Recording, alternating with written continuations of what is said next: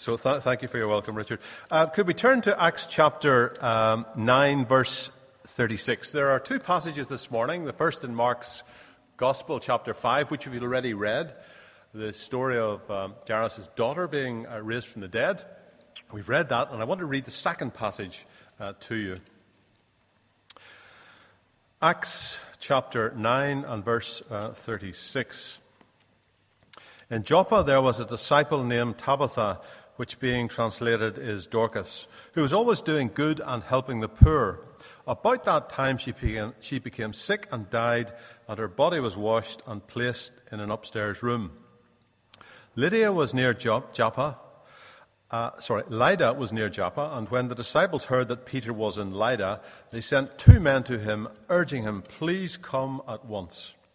Peter went with them, and when he arrived, he was taken upstairs to the room. And all the widows stood around him, crying and showing him their robes and other clothing that Dorcas had made while she was still with them.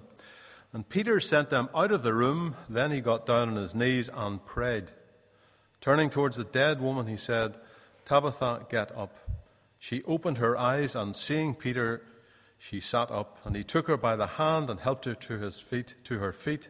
Then he called the believers and the widows and presented her to them alive. May God uh, bless His word to us.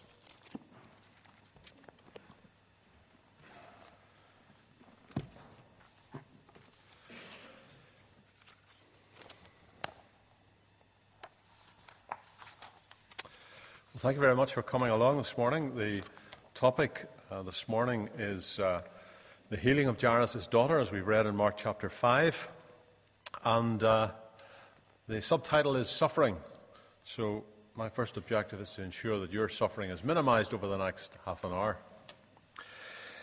In Mark chapter 5, we read actually of three dramatic encounters that Jesus had with people. The first, the second, and the third we read about this morning the healing of the woman with the issue of blood, and then the third was the raising of Jairus' daughter. But the first one was also interesting, and it was um, the man who was possessed by demons who Jesus cleansed.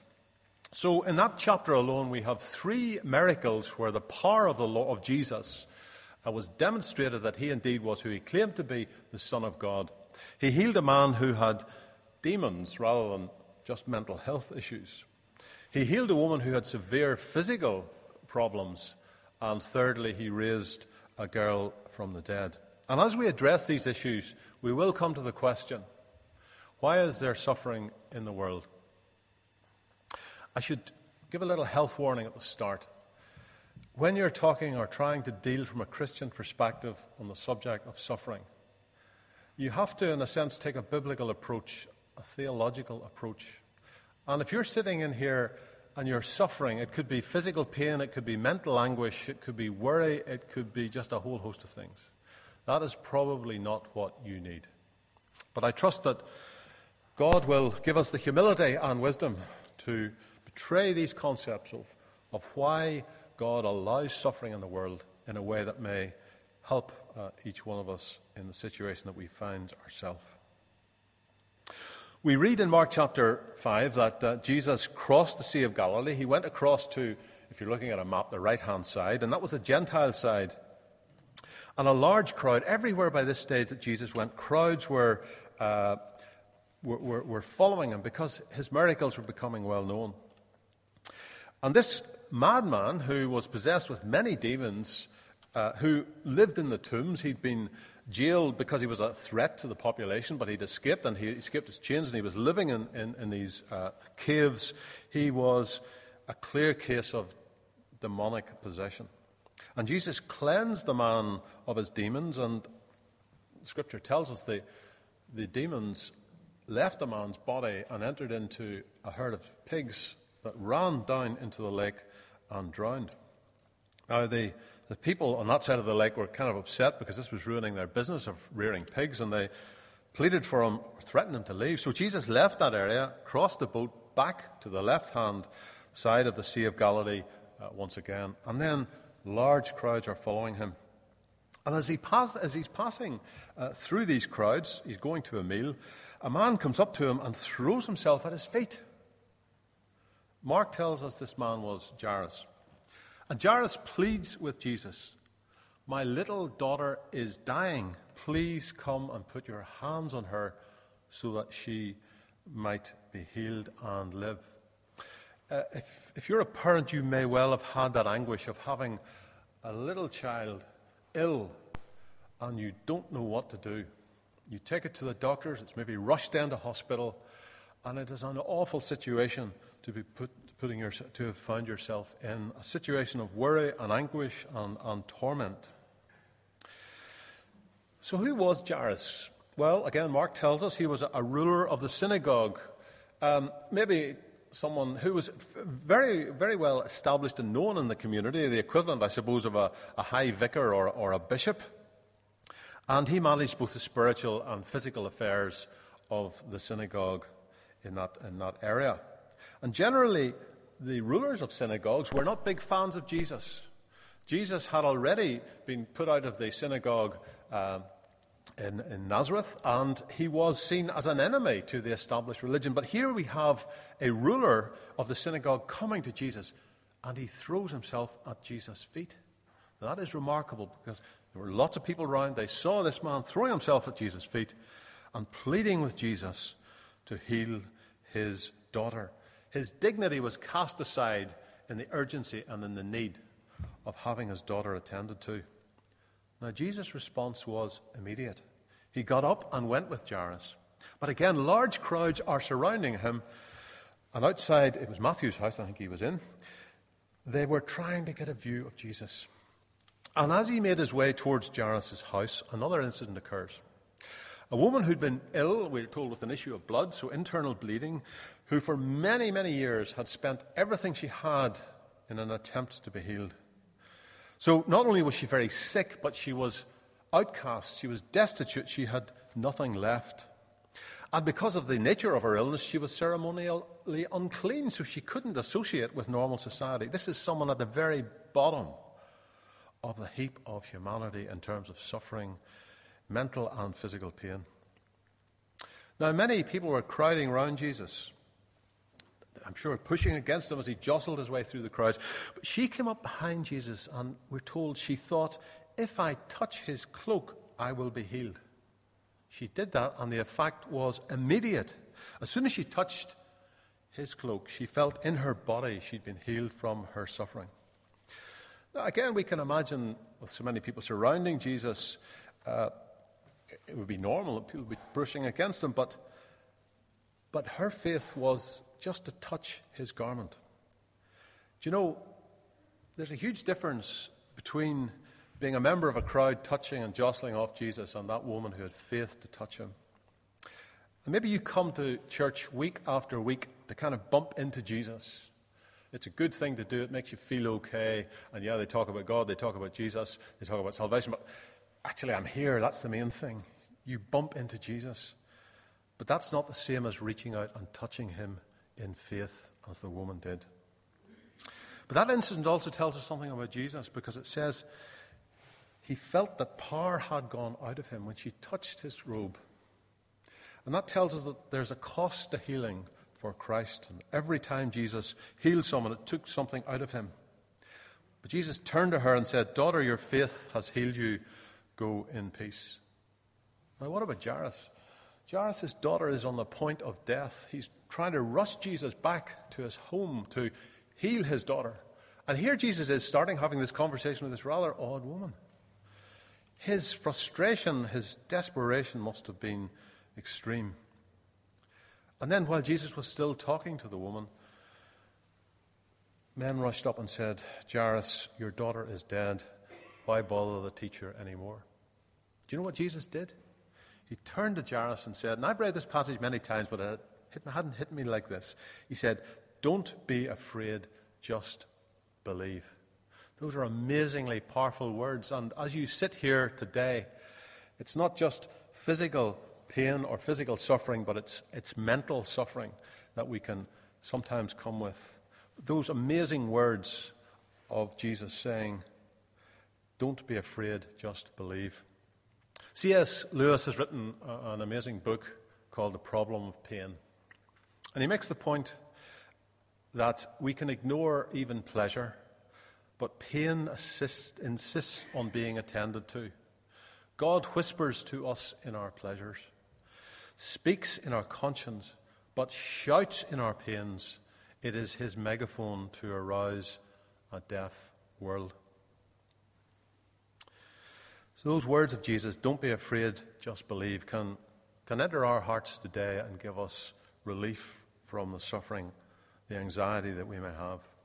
What beautiful words of reassurance and comfort. And maybe you're here this morning and your mind's in a turmoil. Maybe you're facing huge problems that you can't cope with. You don't see a, a way through. The road seems dark ahead. And take a moment to reflect on Jesus' words. Don't be afraid, just believe. As children of God, made sons and daughters through the sacrificial death of the Lord Jesus Christ on the cross, we've entered into his family. He loves and he cares for us. And I believe He won't cause us suffering, but He will help us through it. Maybe it's important to di- differentiate between two questions that are often asked. Typically, uh, the atheist will often use the argument against God's existence of saying, How can a loving God cause all this suffering? If God existed in this world, why is it so prone to pain and suffering and injustice? And why, if He exists, does He not intervene if he has the power to do so. But it's an entirely different question, and I would reject that accusation that God causes all this suffering. As a Christian who believes in a loving God, I don't believe God causes suffering to us, but I do accept that as Christians, we need to address the question why, despite the existence of an all powerful and all loving God, why does He allow suffering and pain to exist in the world? And I hope we'll take a few moments to address that. And I stress again, I approach such a topic with humility and reverence because there are there, those here today who have experienced far more suffering than I have ever had. So, and I only speak with limited experience on it. But back to the story. So Jesus heads for the house of Jairus, and he tries to keep the people back, but he brings Jairus, Peter, James, and John. Now, Peter is the connection with the second reading in Acts we'll come to in a moment. That must have been difficult with all the crowds around. But when he got to the home, he found a commotion. The people were crying and wailing. It was obvious that the child had died and that the rituals associated with death and funerals in that part of the world had already started. The musicians were playing their laments on their flutes. The, the professional wailers were there. Uh, it was very much accepted that the girl was dead. Jesus' reaction to all of this was to say, uh, Why are you doing this? The child is not dead but asleep. Now, that's very interesting. Uh, why did he say that? Because it is clear that the girl was dead. He took the girl's parents, Peter and James and John, up to the room, and he spoke to the dead girl as if she was alive. He did this because he was God. He knew that God brings life to the dead and calls those things which do not exist as though they did. And Jesus spoke to this girl with the power of his Father, and she was raised from the dead. The story not only revealed that Jesus was who he said he was, i.e., the Son of God, but it does raise the question why did it happen at all? Before I address that, there are, there's one other little thought I think is quite important. When it comes to us praying for help the way through suffering or pain or problems we're going through, it's important to remember that God's timing is not always our timing. And we saw that from Jairus, uh, the, the, where Jairus was trying to bring Jesus as quickly as he could to the woman. Jesus turns and heals this woman and then has a conversation with her. That was his timing, not Jairus's, but it worked out. There's a lovely, I'm a great. Uh, uh, a great like of southern gospel music, and there's a woman called Karen Peck who sings a beautiful song called Four Days Late. It tells the story of a man named Lazarus who was dying, and his sisters, uh, Martha and Mary, who were good friends of Jesus, sent a message saying, Please come. Lazarus is very ill. Jesus, we read, delayed for two days, continuing to teach where he was, and then made what was probably a long journey. He didn't respond immediately, and when he arrived at the house of Lazarus, it was four days late, and Lazarus was dead. But despite that delay, he brought Lazarus back from the dead, and God was glorified. So, that beautiful uh, hymn, I was going to try and read it out, but I wouldn't do it justice. So, but it ends with um, the, the sentence, But his way is God's way. That's Jesus. Not ours or mine. But isn't it great when he's four days late and he's still on time? So we see in Jairus' daughter the suffering that it brought to that family, but we saw the outcome of that, which was a glorious outcome of her being raised from the dead. But it does raise the question why does God permit suffering in his created world? Well, I think, I suppose, in summary, there are, there are three reasons. One is we live in a fallen world. And the second is because suffering can actually draw us to Him in some circumstances. And the third is that He went through immense suffering Himself on the cross, and He is with us in the middle of our suffering. But let's just deal with those one at a time. We live in a fallen world. God created perfection and it was through the disobedience of Adam and Eve that death replaced life. In Romans chapter 5 and verse 12, it says, Therefore, uh, just as sin entered into the world through one man and death through sin, death came to all men because all have sinned. Yet, if God created this world and, and is all powerful, why is there so much pain and suffering, and why does he, not, does he not interfere if he has the power to do so? Well, Paul writes in Romans chapter 8, verse 22 We know that the whole of creation has been groaning as the pains of childbirth right up to the present time. And Paul reflects here that sometimes something has gone badly wrong with creation, this perfect world that God brought into existence. Not just earth, but the whole of the cosmic realm. And we can trace this fall back to Adam and Eve Revelation would suggest that we can trace it back to an earlier rebellion in the angelic realm. So we live in an imperfect world brought about by sin where our DNA will corrupt or viruses mutate, bringing illness uh, and death. Where natural disaster dis- disrupt lives and, and, and wars wipe out generations. Paul reminds us, however, in, in, Romans that one day creation itself will be liberated from its bondage, its bondage to decay and brought into freedom and glory. Uh, Revelation says there will be a new heaven and a new earth where God will wipe away every tear from their eye. There'll be no more death, mourning, or crying, or pain, for the old order has passed away. The author, Justin Brierley, has described the age we live in as a, a spiritual war zone. And Ephesians chapter 6, 12 says, For our struggle is not against flesh and blood, but against the powers of the, this dark world and against the spiritual forces of evil in the heaven, heavenly realms. So we see that death, illness, all of those things are part of our natural world. And God does not so you say, well, why doesn't God protect us from all that? Well, you know, God will not r- rob us of our free will. One response to this problem uh, of suffering is known as the, the, the free will defense, where uh, when you're dealing with where does suffering come from, it's often a consequence of our wrong choices as human beings. Now, can I immediately say, I'm not suggesting if you're sitting in here with your diagnosis of you or a, or a friend or a family member that that is fault at all.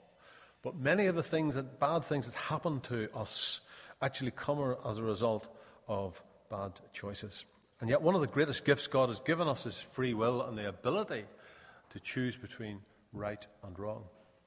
And the problem is that many people choose to do wrong rather than right, and the consequences may be suffering. But imagine if God intervened every single time you were about to make a wrong choice. Go up that one way, one way street or pass that car on a corner or whatever when you shouldn't be. If God waved or inter, his magic wand or intervened into every incident that uh, uh, we were making a wrong choice, uh, we would merely be puppets controlled by a puppeteer who ruled our thoughts and actions. So the great gift of freedom and love that God has given us comes at the cost of the evil people may experience as they exercise their free will. But much of the suffering, I stress again, that we experience does not come as a result of wrong choices, but as a result of living in a fallen world.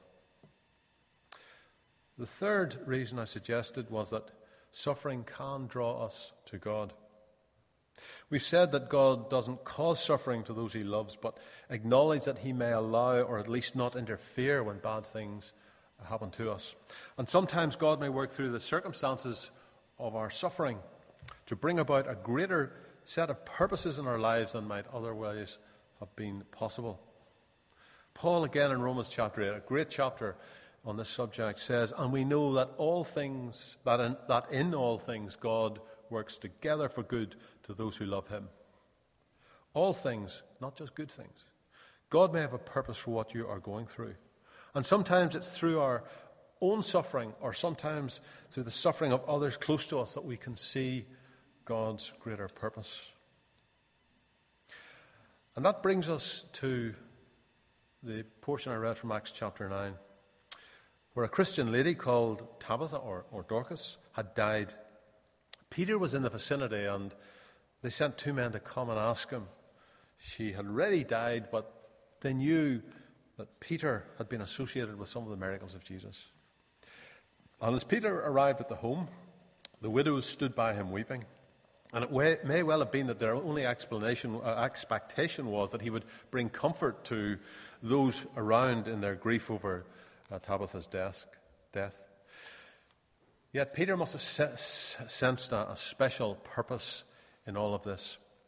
He would have recalled clearly what Jesus did in that uh, room uh, in Jairus' house. He would have remembered Jesus' words in his head as he ministered. Now, it's interesting, the accounts are slightly different of those two miracles. In, there is no record in, uh, that Jesus prayed in Jairus' house, and there are three records in uh, Matthew, Mark, and Luke of the, that miracle. But in Peter's case, he bows down and prays. He gets down on his knees and prays for her return to life. So you see, and she was healed, she was brought back to life and restored to health. So we see there is a good example of where the incident and the suffering of Jairus made a major impact on Peter, and he in turn was able to call on the power of God at a later time.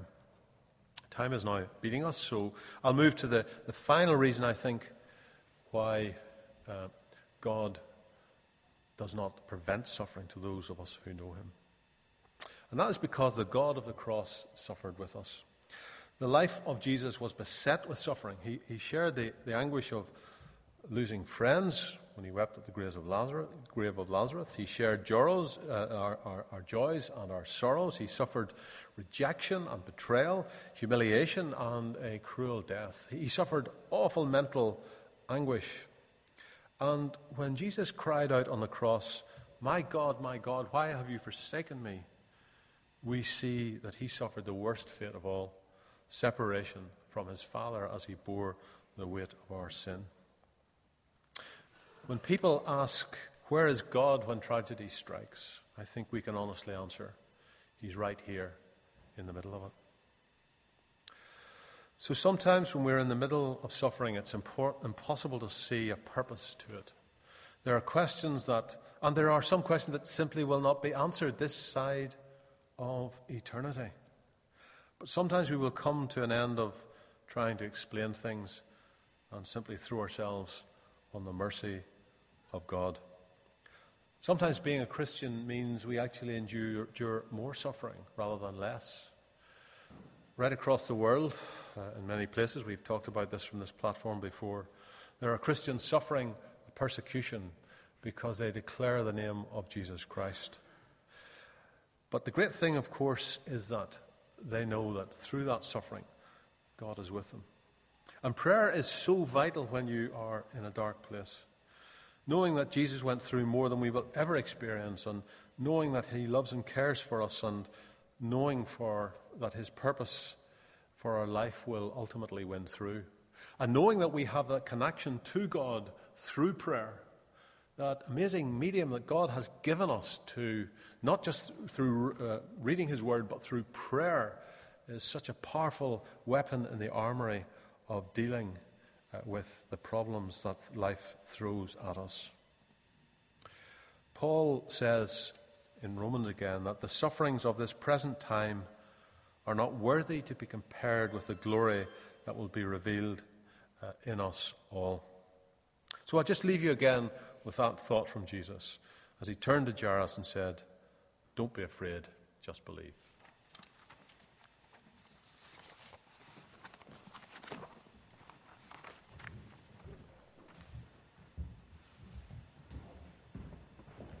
Thank you, David, for tackling that difficult subject.